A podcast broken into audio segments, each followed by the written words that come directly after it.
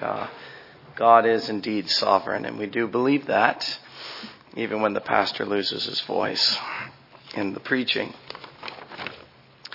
Would you turn with me or listen on as I read Leviticus chapter 19? The second part, verses 19 to the end of the chapter.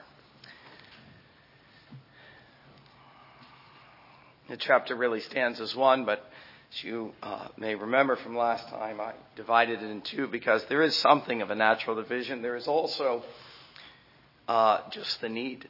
There's too much here uh, for, for one sermon in this great chapter. And so give your attention to God's word. You shall keep my statutes. You shall not let your livestock breed with another kind. You shall not sow your field with mixed seed, nor a garment of mixed, uh, nor shall a garment of mixed linen and wool come upon you. Whoever lies carnally with a woman who is betrothed to a man is a concubine, and who has not at all been redeemed nor given her freedom.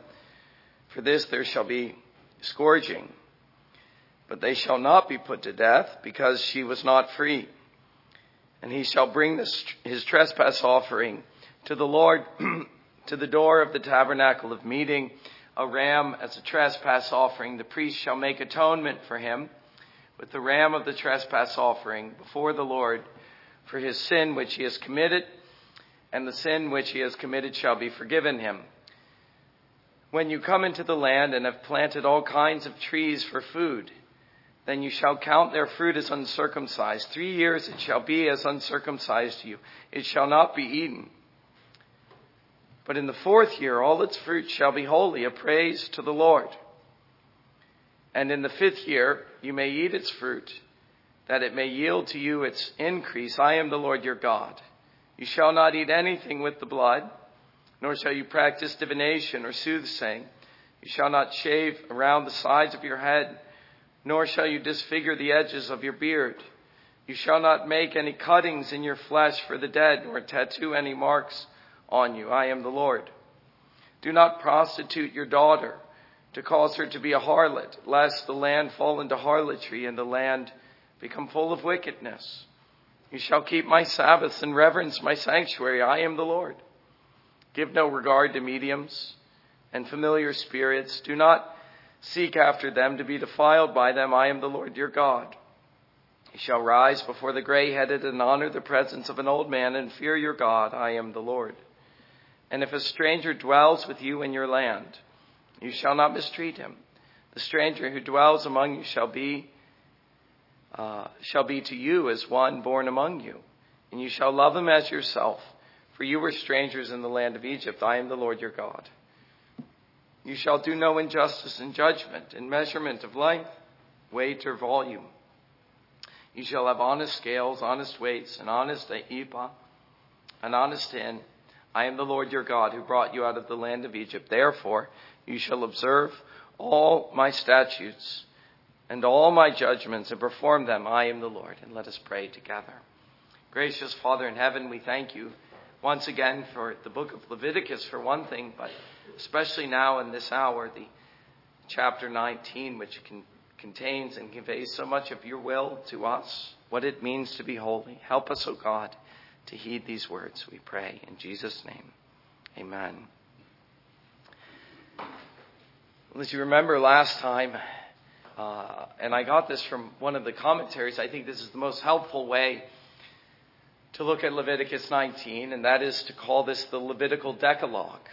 God is giving the Ten Commandments again, as He's apt to do. He'll do so again in Deuteronomy chapter 5. It isn't solely the Decalogue, of course, there are ceremonial laws mixed in, as we find uh, throughout the book of Leviticus. There's nothing surprising there. The only difficulty, perhaps, that we would find, uh, and that I find Christians are debating, uh, well, uh, up up to today.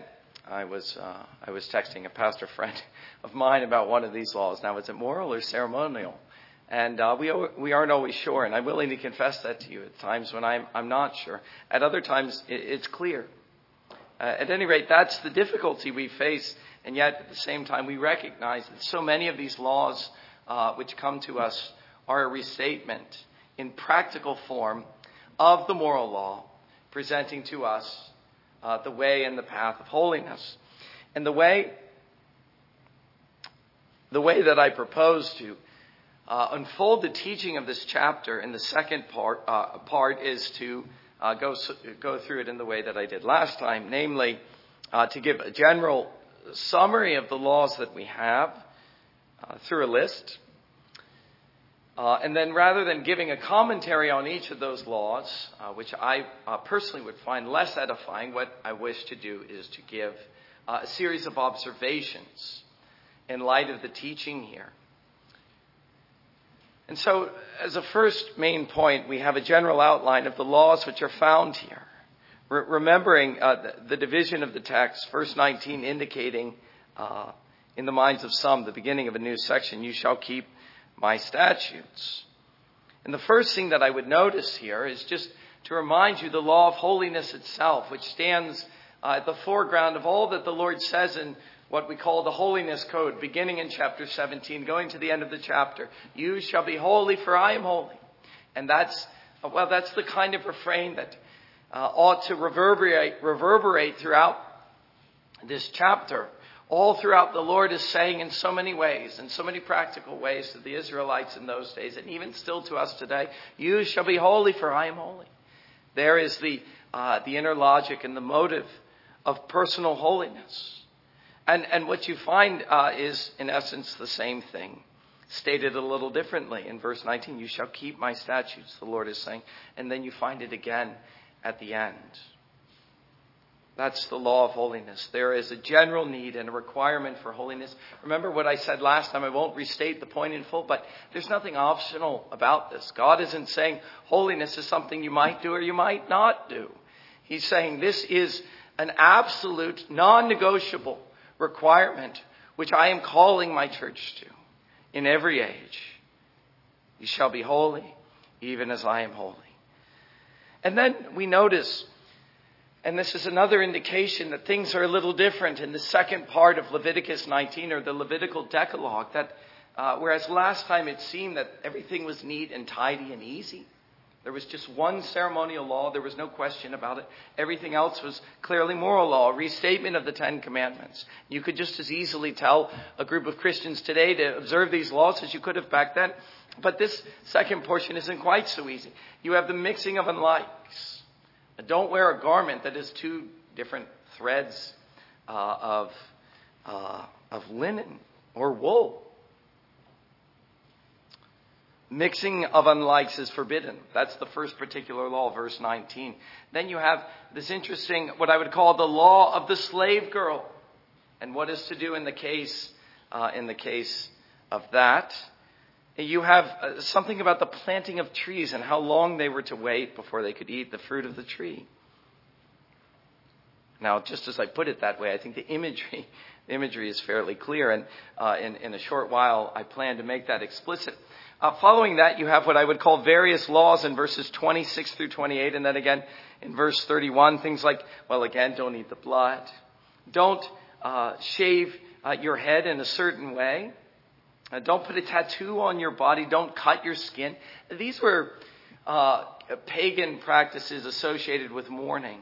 Uh, don't go to a soothsayer. Don't go to a medium. You know, these sorts of things are present even today. The real heart of the passage is found in verses 29 and 30. What I would call worship true and false. It's the forbidding of the temple prostitute on the one hand, the worship of sex, and on the other hand, you shall keep my Sabbaths and reverence my sanctuary. I am the Lord. In, in my mind, that is the real heart of the passage, verse 30. True worship. The fifth commandment next is restated in verse 32 where the Lord uh, tells us, in this case, and, and, and as a way to confirm the teaching of the shorter and the larger catechism, uh, that when the Lord says to honor your parents, He has something much bigger in mind. We are to reverence all of those in authority. Even here it says, the aged, the gray headed man, honor him. Don't exploit the stranger, verses 33 and 34. The law of love, once more, as it was found at the end of the first section. Another thing uh, another statement, I mean, about fair trade and just balances. And then finally, it's summed up.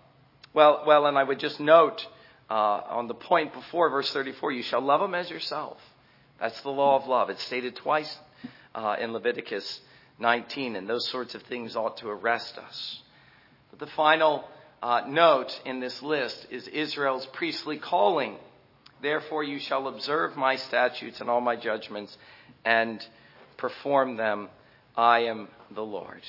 He's calling Israel to be a kingdom of priests, as we saw in Exodus. Well, um, gaining there some familiarity with what uh, you find in that, uh, in, in that passage. As I say, my interest isn't to just explain all of the, the details of each particular law. What I want to do is, uh, as the main heading, and this is the second heading, is to make a series of observations about these laws. And the first of which is this, how different the passage is than the last. Now I already said that, but let me uh, begin to explore and to expand upon that. Last time, as I said, the laws were more or less straightforward. It was easy.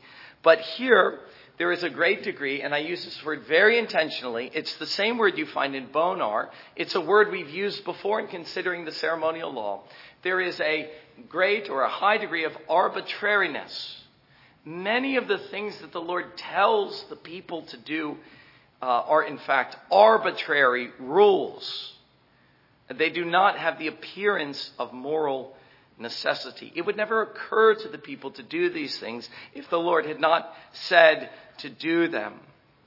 And so there are things, as I say, which have no apparent morality in them, but which as ceremonial laws, again, note, we're speaking of the ceremonial law whenever we speak in that way. We would never say that the moral law is arbitrary, but we would say that of the ceremonial law in many cases. Remember that the ceremonial laws come to us as pictures of spiritual things. And in the case of this, uh, this list of laws, they are pictures of what true holiness consists of as a practical thing. Uh, so, for instance, if you go back to the garden, and there you find Adam and Eve being instructed by the Lord, and the Lord gives them a law which is eminently arbitrary. Don't eat of the tree of the knowledge of good and evil. It was not as though eating of the tree of the knowledge of good and evil was in itself evil. But connected to that tree was attached a prohibition, and it was, uh, as, as I've often said, and I think I've read somewhere, it was a bare test of obedience. Simply, will you obey God? In the case of these laws, there is something which almost seems trivial about them. That's the word uh, Andrew Bonar uses, and you know how much I've depended on his commentary on Leviticus. Almost trivial. Uh, going on with the quote, he says, Being a people familiar with types and emblems, it was natural to teach them by common occurrences spiritual truths, such as the immoral mixtures of heathen lewdness. That is, in the mixture of uh, the sweater. Don't, don't mix the wools. Why? Well, because there was a spiritual truth that God wanted to be on their minds, even as they were making clothes and, and putting those clothes on. Not that there was something sinful about the mixing of yarns, but there was something very sinful about the mixing with the customs and the practices of the sinful nations. And that's how the ceremonial law often functioned. Things which were indifferent in themselves became pictures of spiritual truths. Already I've given you one such case. But here is another. In the case of the trees, remember I said we would come back to that. God was saying, Don't eat of the fruit of the tree. Does that sound familiar at all? For a period of time. Well, here is another picture. Here is another reminder of the tree of the knowledge of good and evil. I'm not saying that the trees here functioned in exactly the same way, but that they became uh, to Israel a, a reminder of Adam's downfall as a man who was holy and who became unholy because he did not obey the word of the Lord. And the question which then confronted Israel was simply, will they abstain when Adam did not? You see, it, it, it, became almost immediately evident as soon as they were confronted with this test. Or in another case, adopting the customs of the nations, the, the cutting of the hair, uh, the, the, the, the cutting of the body, even, or the making of tattoos. These are spiritual truths, uh, or these these laws conveyed spiritual truths that always remain relevant, though in particular cases uh, they may differ.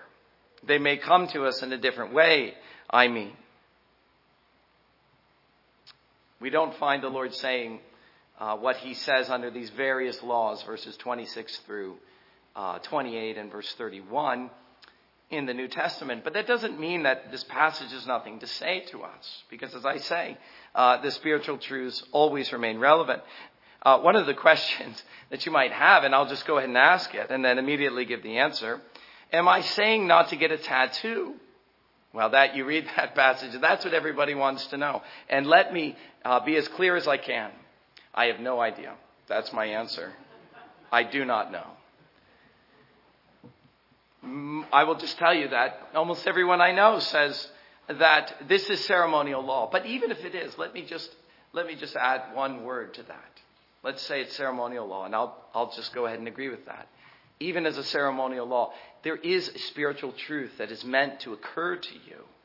You have to realize, uh, beloved, that in the Old Covenant, even then, these things struck them as arbitrary. They said, Lord, what are you telling us? Why are you asking us to do this? And it, it was in, in the act of observing these things that they began to contemplate and meditate on the essence of true holiness. And here is the essence of true holiness it is found in living differently than the world does. You see the world behaving in a certain way. You see the world eager to do uh, certain things and express itself in certain ways. And you realize now, as a Christian person, that God is calling me to live in a distinct manner and in a different way. And that I am meant to express what is what is uh, being wrought in me inwardly by the Holy Spirit in a way that looks radically different than the world. That's the principle. That's the spiritual truth. And it was the same thing back then.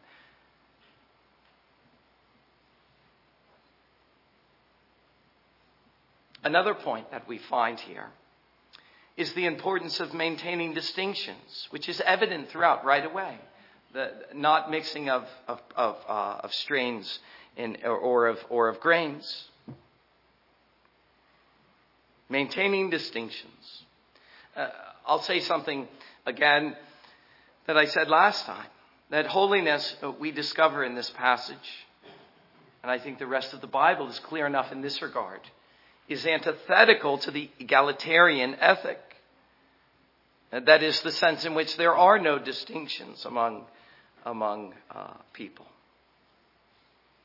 in particular, what the egalitarian ethic finds so uh, hateful. What God is appealing to here in appealing to the distinctions is the presence of authority, or to the presence of station, or to the presence of age. Remember what he says about rising in the presence of a gray headed man. Are you prepared to tell me that that is ceremonial law? Do we not find uh, that the older men and women are to be honored, even in the New Testament. And even it goes so far as to say that not to regard such things, to disregard them, is tantamount to not fearing God. The man who despises authority, the man who despises, uh, well, station or order, this is a man who doesn't fear God. And so I would put it like this, and, and I put it like this uh, after reading uh, David Brainerd's journals. Now, this isn't exactly how he put it, but I think it's a fair summary of what he discovered when he preached to the Indians and he saw them being converted. Holiness is concerned with good manners. Again, I'm saying Brainerd never said that. I'm saying it.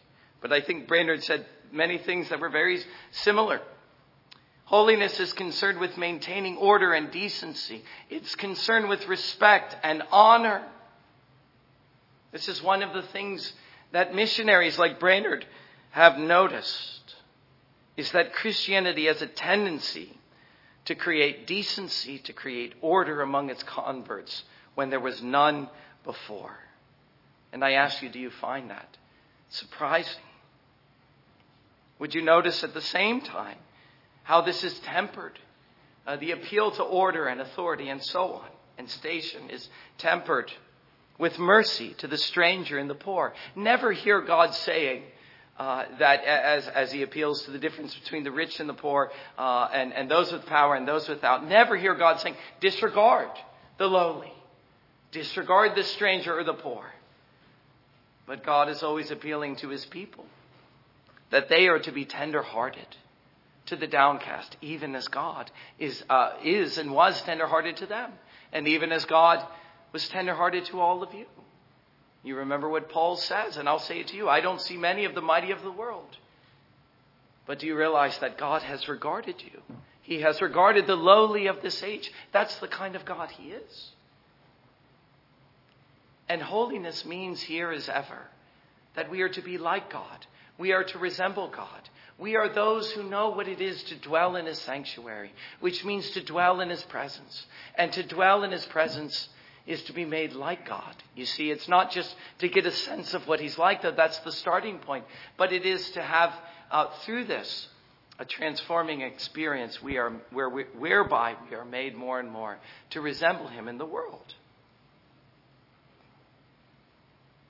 Another point, do you see how the law is given at Sinai requires expansion? Now, the reason I say that is because you have, for instance, as I said earlier, the fifth commandment occurs to us in a different form. In, in, in the case of uh, Sinai, it's honor your father and mother. Here it is uh, rise in the presence of the gray headed man. It's the same law, but, but realize that what God is doing is expanding it. Or he's spiritualizing it, as, as uh, it, it is sometimes said. Now, that's precisely what God did after giving the law at Sinai. If you remember in uh, Exodus chapters 21 through 23, he gives the law, but then he immediately expands it. He imagines a variety of circumstances in which man uh, is relating, especially to his fellow man. And he says, here's what it means to keep the law in this situation or in this situation. Uh, that's precisely what God is doing here in Leviticus 19. He isn't giving simply or restating the law, but he is expanding upon it. We read as the scripture reading the Sermon on the Mount. That's precisely what our Lord is doing there. What I would have you to see is that that is what the life of holiness requires, what it involves. It involves attention to detail. Not limiting the law in its application to limited cases. That's what the Pharisees did. They said, well, the law only applies in so, uh, such and such many cases, uh, therefore it doesn't apply to me. And thus they were not holy. And thus they did not keep the law. But that is not what holiness demands of us, but rather the opposite. It involves envisioning a broad application and many cases in exact contrast to the Pharisees, realizing that in every station, in every situation, in all of the varieties of life itself, there the law is asking something of me, whether with respect to my neighbor or to God or to myself. And yet I would note, especially on this point, and it's clear that Jesus is noting the same thing, how many Pharisees there are today. Well, to that, I would say you will never be holy if that is your attitude of the law. If you're only expanding it so far that it excuses your own sinful behaviors, which is really to limit it. But the next thing that I would say, uh, and these next two points I think are the real heart of what we see here, is how there are certain threats to holiness that must be avoided. God is saying if you would be holy, you've got to watch out for certain things. You've got to be sure to avoid them. The first and greatest threat is forsaking God. It is, if you will, that of man made morality. It's being a conformist, a desire to be like the world, and a desire to be liked by the world. If you have to be like everyone else, then you can never be holy. Experience alone will teach you that. No, the holy man is someone who's willing to say, I want to be like God. I want to be numbered among his people, among his saints, that is, those who are holy. Whatever man thinks of me. Another thing, another threat that stands out here is the way that man tends to sexualize everything. I know these things are not uh, necessarily comfortable to talk about from the pulpit or even uh, just in private company, but this is something that we find we cannot escape. It's something that Israel couldn't escape. Going through the wilderness, going into Canaan, even in her own heart, this tendency to sexualize everything, even a man's own daughters. That's what the temple prostitute represents. A man who uh, gave his daughter over to prostitution so that she could serve as a temple prostitute. It was, in essence, making an idol out of sex, connecting worship with sex explicitly, allowing the family at the same time to become depraved by it. Here is the same thing that we face today. It's uh, in many ways, the greatest threat to the holy life, and that is the worship of sex. Making an idol of sex, literally. And more and more, what we find being said here, I could say to you, and that is children are paying a price for it. When you uh, engage in sexual sin, fathers, your sons and your daughters are paying the price. Do you realize that? Children are paying the price for this uh, obsession, but it ought never to be that way among the people of God. And did you hear also what God says uh, in light of this? And it's the same thing that Paul says in 1 Corinthians chapter 5. Remember, a little leaven leavens the whole lump. Just a little bit of sin, and uh, the whole lump becomes defiled. Or as God says here, a little bit of this sin, and the whole land becomes full of wickedness when the family itself and the worship of God becomes infected with the worship of sex. Another threat.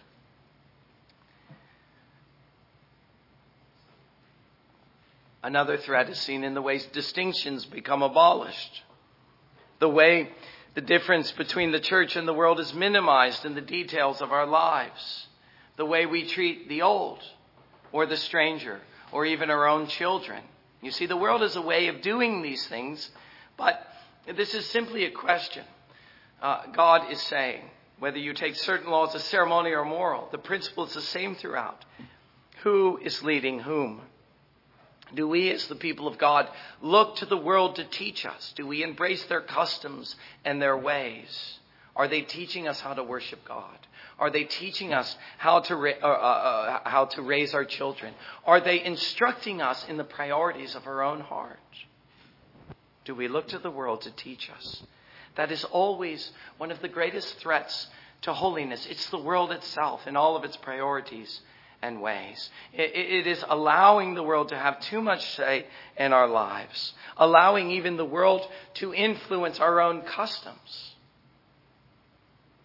But on the other side, there are safeguards, which God says enables us uh, to avoid these dangers and these threats. But which, if ignored, expose us to the dangers and make us liable to fall. The biggest safeguard here is simply the words, fear God. The fear of God. The man who fears God is the one who doesn't listen to the world. He's listening to God and he's too interested to know what God has to say and what God thinks. He observes God's statutes. A man like Paul, you think of what he says in the epistles. He says, Have I become the servant of men? Was my interest in winning the favor and the applause of men? Or did you find in me one who was concerned always to be the servant of God? That is a man who fears the Lord. And that is the path to holiness. That is uh, one of the safeguards that a man is able to erect to, to, uh, to protect him against the encroachments of the world, the fear of God. But then there is what I said is perhaps the key verse, to the whole of the chapter, and that is what is said in verse 30. I would attach special importance to that verse. You shall keep my Sabbaths and reverence my sanctuary. I am the Lord. And so, uh, connected with the fear of the Lord, which you even find in this verse, are the Sabbath and the sanctuary. the Sabbath and the sanctuary are the primary, again, along with the fear of God, the primary safeguards to the life of holiness or against the encroachments of the world. Particular care is to be given to each. The people of God are to keep God's Sabbaths and they are to reverence His sanctuary. Uh, let me give to you once more a quote from Bonar's commentary. He says, All immorality and all manner of evil will attend upon the neglect of the Sabbath. You see a people who begin to go astray and they begin to look more and more like the world. What is the cause? Well, look at their Sundays. Likewise, Bonar says, with regard to the sanctuary, the foregoing duties, he's assuming the voice of the Lord, by the way, when he says this, the foregoing duties will be remembered and enforced just in proportion as you keep up your souls, uh, up in your souls, my worship, by seeing me set forth in the sanctuary and by spending the Sabbath in my fellowship. Uh, one of the things that you begin to notice in Israel, and it doesn't take long to get here, but you certainly see later on uh, the prophets raising the cry that Israel was profaning herself by failing to keep the Sabbath. They were doing worship, or excuse me, they were doing business on the Sabbath rather than attending to God's worship on that day. And, and more and more it is, it is becoming clear on Sunday who is really willing to follow God and who isn't who is going along with the world and its pursuits and its vain desires, and who is going along with the church. Recognize uh, that God is here protecting you. He is setting up a hedge around the church to safeguard her against the encroachments of the world. And the one who is uh, concerned to keep the Sabbath is one who's keeping the world out, at least one day in seven.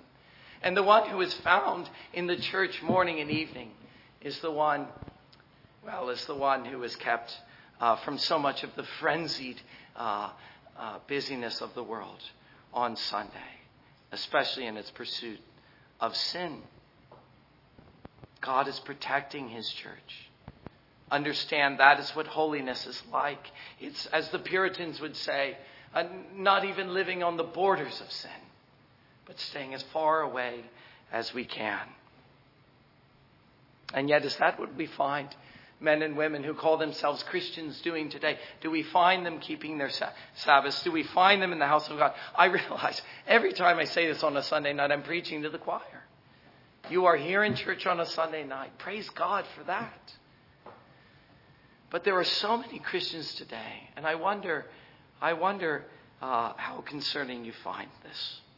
There are so many Christians today, far too many, who have little concern to keep the Sabbath and too little concern to be found in church. And I would ask such a man whether he can be surprised, he who breaks God's Sabbaths and neglects his earthly sanctuaries and slights God's worship week after week. Can he be surprised that he is not holy? Can he be surprised that he knows so little of God and that instead he is more like the world than he is like God and his saints. Oh, if you would be holy. Hear what God is saying to you as the church. He says, Keep my Sabbaths and reverence my sanctuary. I am the Lord. Another thing that I would notice here has to do with the blending of the ceremonial and the moral laws. I would actually say that that is the essence of holiness. Holiness isn't just saying for the new covenant Christian, well, you know, I'm only interested in the moral laws. And we can just set aside the ceremonial laws. I think that misses something that is deeply important to the whole logic of holiness. And certainly, I don't mean to say that the ceremonial law is still in force for the believer. It isn't. And yet, I would say this in light of the teaching of Leviticus and also the teaching of the New Testament, especially in the book of Hebrews, that if the new covenant believer would be holy in his desire to keep the moral law, which he realizes is still binding to him, he must have an eye for it. In his desire to keep the Ten Commandments, he must always have an eye for the ceremonial law. He needs to see, that is to say, the same spiritual truths he needs to be brought back to the altar. He needs to be brought back to the tabernacle and to the blood. He needs to be brought into the presence of a bleeding Savior, for instance. He needs to recognize the importance of the blood and of the sacrifice and of atonement. But as a final point, I would notice here, and I think this was the first point last time, the importance attached to the fourth and the fifth commandments.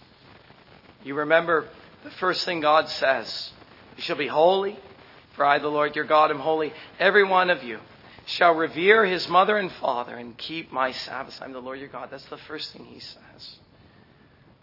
And do you realize he says the same things here? It's one of the few things these two sections have in common the presence of authority and the right use of time. Honor the aged. Keep the Sabbath. It's actually so simple, I almost can't believe it. And yet, again, I ask, is that what we are doing? Is that what you find in the church? Look at your lives, especially on the point of authority.